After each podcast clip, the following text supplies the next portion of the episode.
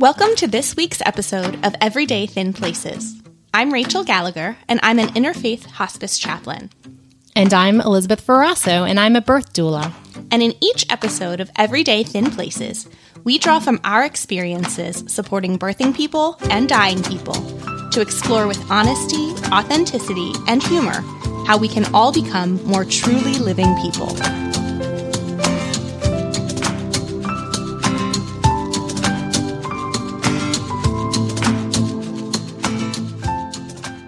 All right, Rachel. Last time I got to sit down and just ask you questions about yourself and your life was at the start of this podcast a year and a half ago. Mm. But even a year ago this time, we when you talked to me on our previous episode, you know, we remarked about things that we would never have pictured. I would never have pictured my life looking like mm. a year later. That's so much more true for you because I think maybe we were each occasionally looking at the places that we grew up and looking at real estate and such things, imagining what it would be like. But I said, no, I'm not really, don't think I'm ever going back there. And I think you said, no, I don't really think I'm ever going back there. Oh, like more than that.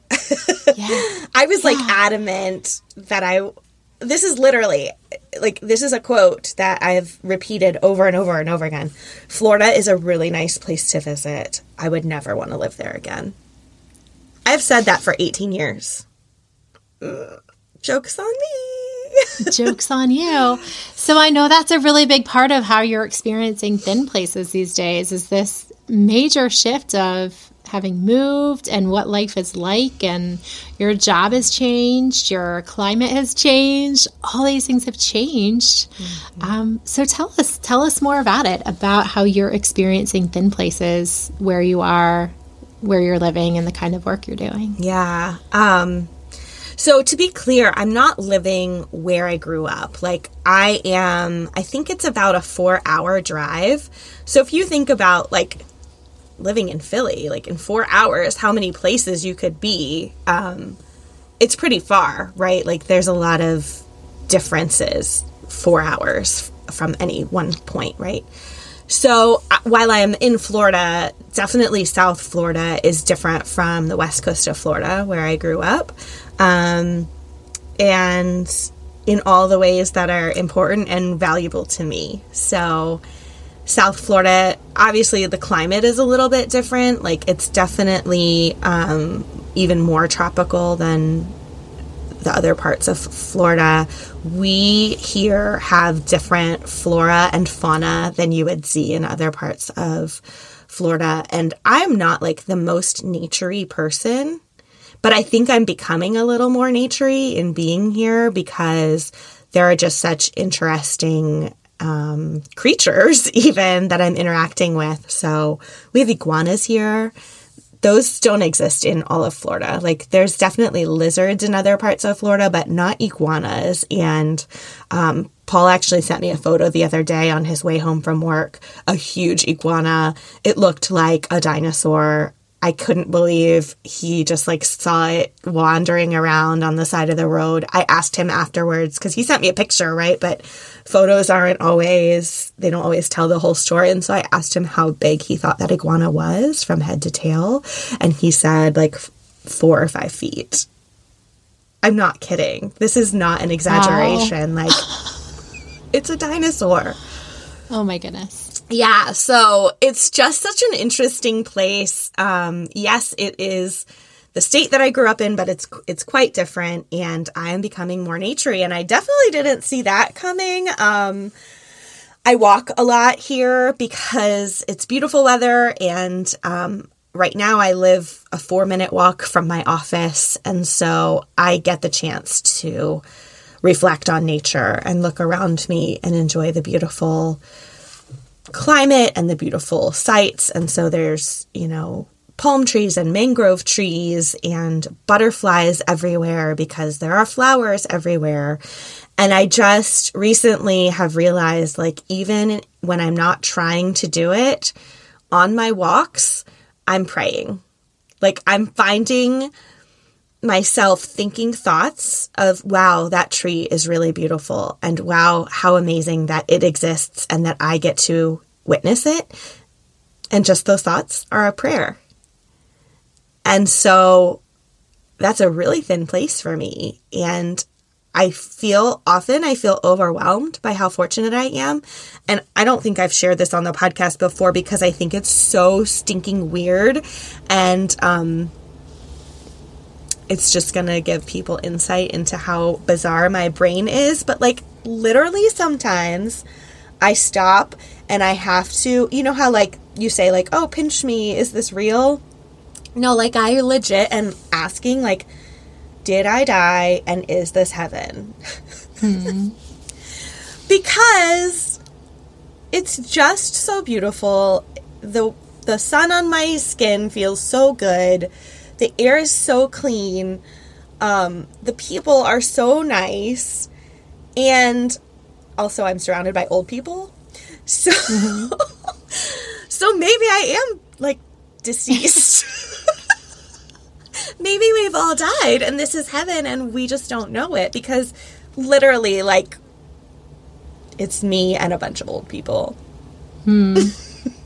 but it's wonderful and I love it. And I'm, I, I, if I died and this is heaven, then that's great too. But I, I think that this is still real life and I'm so grateful.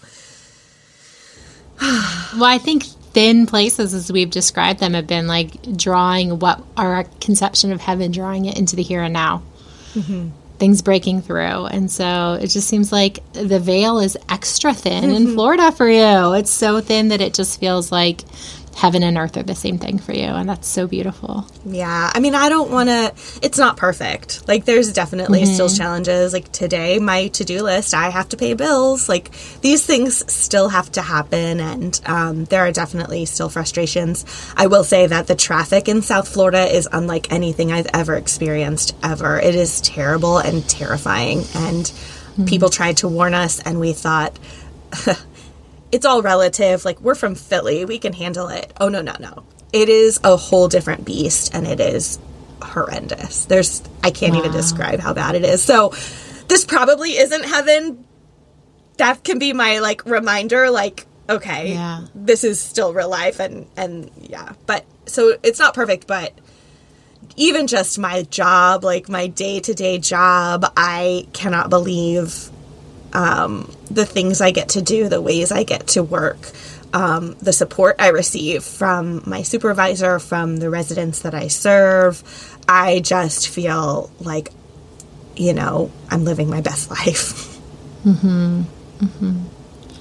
So your job is different. You're still working with people towards the later part, the end of life, but a lot of them are healthy and thriving and living, you know, very, very full lives. It's, it's got to be different, mm-hmm. I imagine. And so I, I don't know. I'm curious about what is, what sort of thin places feel the same to you in this line of work versus when you were, you know, a hospice chaplain, mm-hmm. specifically working and supporting with people who were dying or their family members were dying. Um, and they were dying soon. Mm-hmm. How that's di- what's different and what's the same between you know, working the job you had here in Philadelphia versus your job in Florida? Yeah. So my title is spiritual life director, and I think that that aptly describes what I do.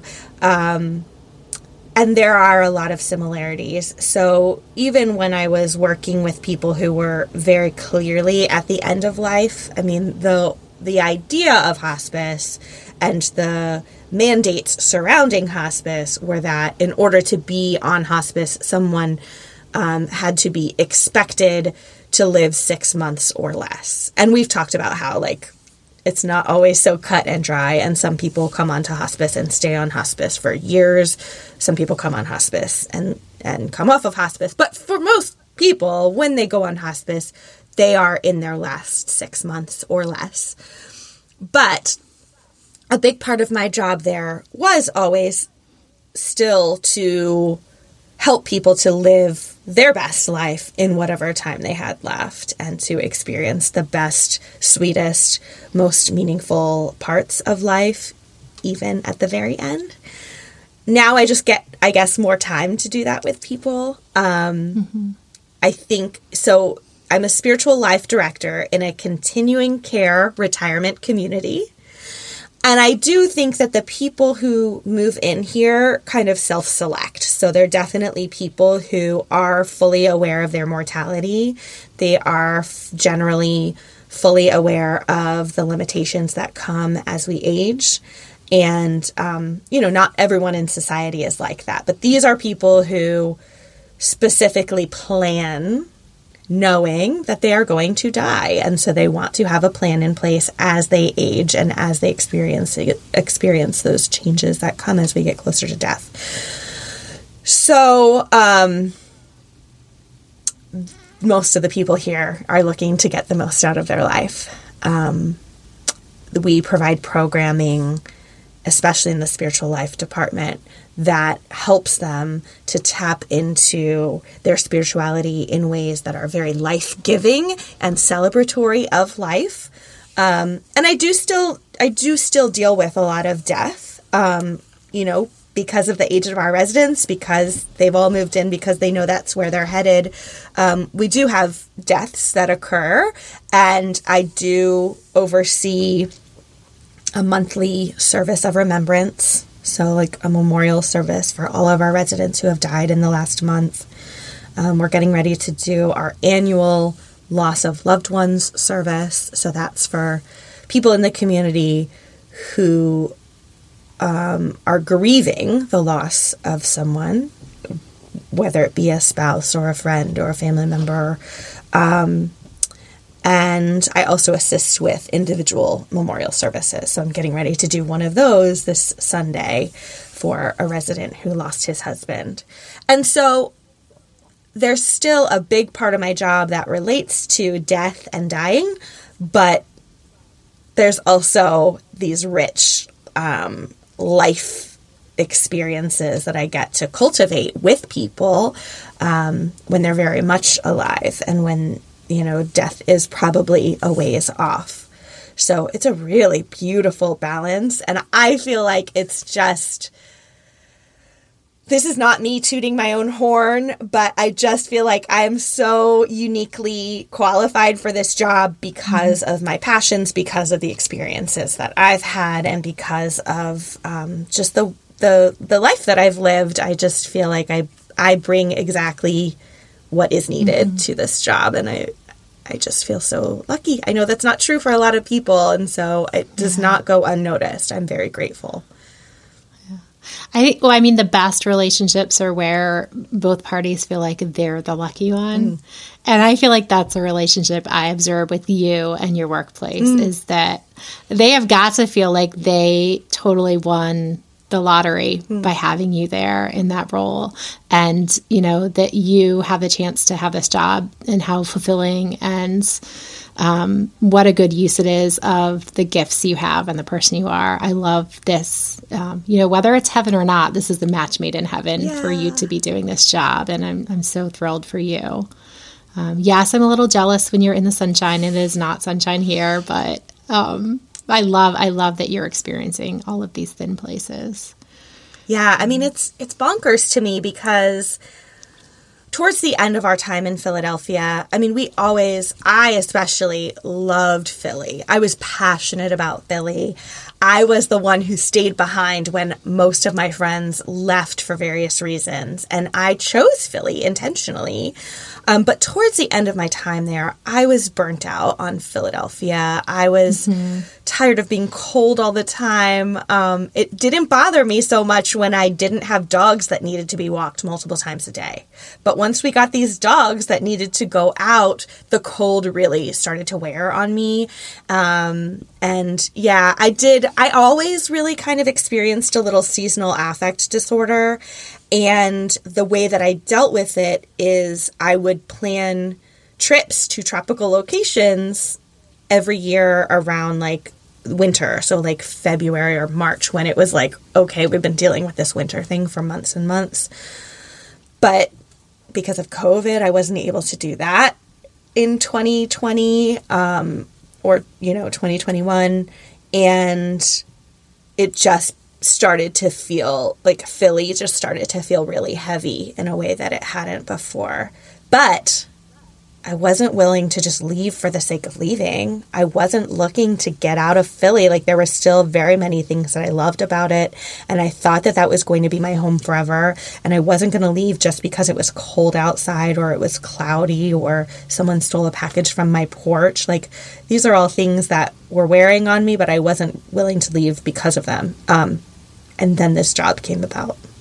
And it was like, so unexpected and yet the light at the end of the tunnel that I really needed and it got me to where I needed to be. And so, yeah, I mean, I'm still embarrassed that I used to say I would never move back to Florida.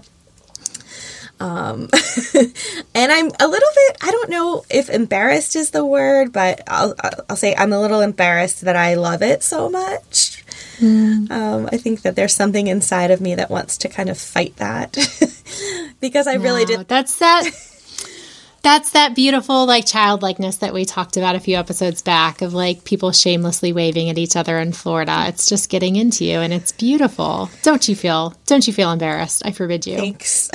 and mm. and I want to say um the other piece of this job or like my new life, I guess, that's been so surprising is my reconnection with music.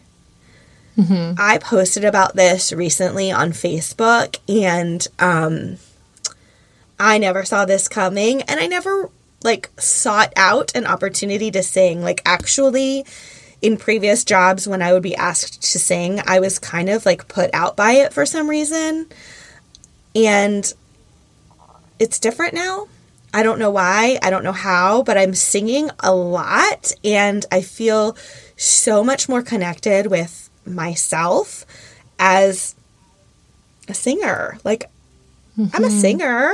Um, mm-hmm. Yeah, you are. I, so people know, like, if they didn't hear the earlier episodes. Yeah, yeah. You're not just walking down looking at the trees singing, you're performing singing because you are a trained opera singer, professional musician, yeah. is who you are. Yeah. Yeah. It's cool. Like, so, one of the big challenges, especially as a singer, but as any sort of solo musician, um, is finding an accompanist.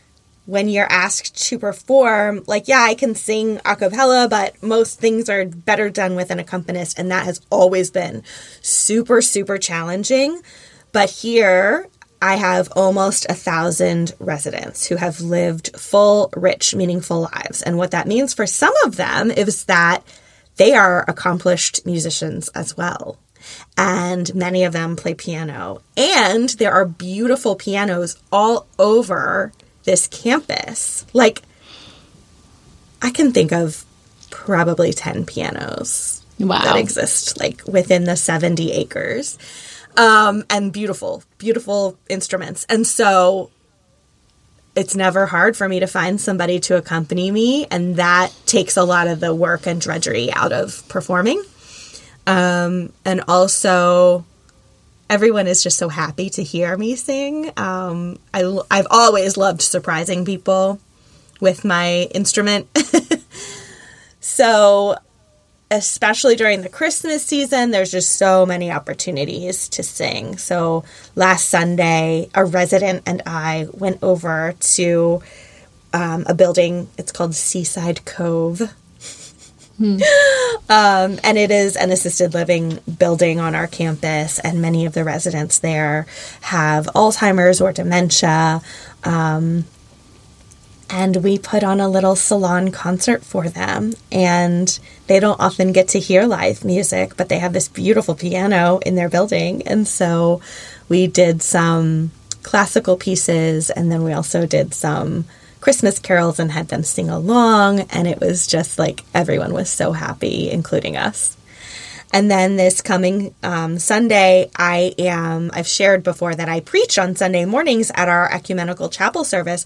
Well, this Sunday, I am preaching through song.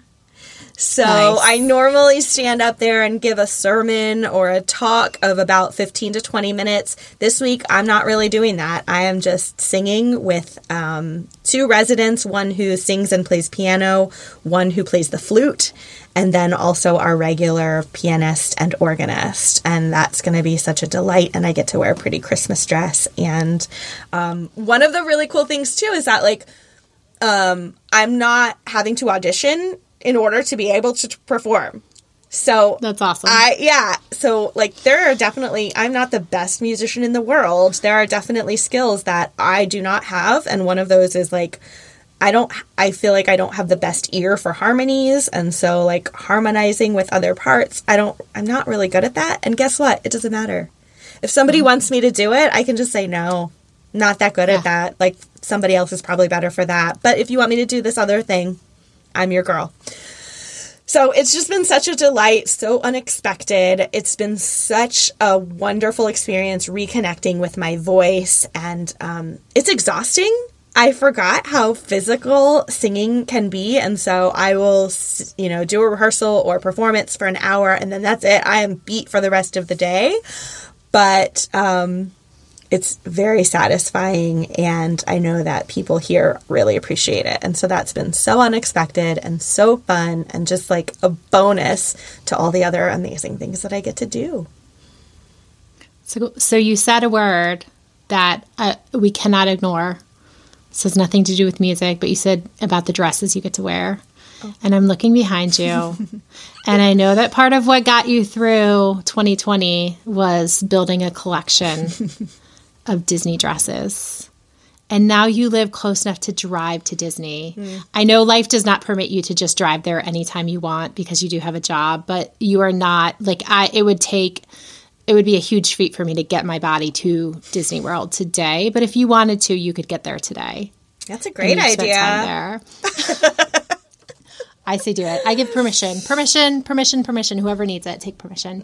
Um, so your Disney experience, Disney and Disney dresses, not just wearing Disney dresses to take your dogs on walks in cold Philadelphia, yeah but actually getting to wear them at Disney. That's a thin place, right? is and I give you permission for that to be a thin place with zero zero explanation or apologies needed. Thank you. Yeah, we were able to get Florida resident annual passes to Disney. So really, I could jump in the car, drive for three hours, and go into all four Disney parks today if I wanted to.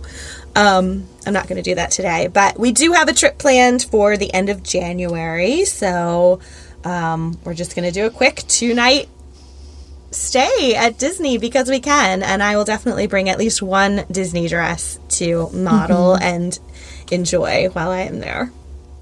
Well, we'll have to get some pictures for our social media this week. If we could get some clips of singing, mm. if we get get some Florida landscape, and please, we need at least one, if not more, Disney dresses or a link to your Instagram that has modeled the Disney dresses over over the months. That's People a deal. I can provide all of that. Awesome. Well, I'm so thankful that you have um, that you've lived the life that you have, which has given you the opportunity to have this job and to make this move and to have this perspective where you're noticing these thin places and you're sharing reason for us to celebrate with you of the goodness of these thin places in your life. So thank you. Thank you. Thanks for joining us. Now it's our turn to hear from you. So, would you do us a big favor and go into your podcast app and rate us? Even better, would you write us a glowing review? That will help other listeners to find us. And make sure to subscribe so that you don't miss a single episode.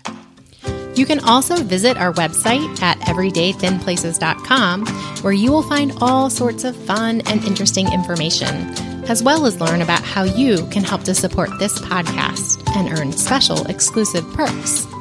There, you will also find links to follow us on social media, or else just pop directly over to Instagram or Facebook, where you will find us at Everyday Thin Places. Thanks so much for joining us today. Until next time, I'm Elizabeth. And I'm Rachel. Bye.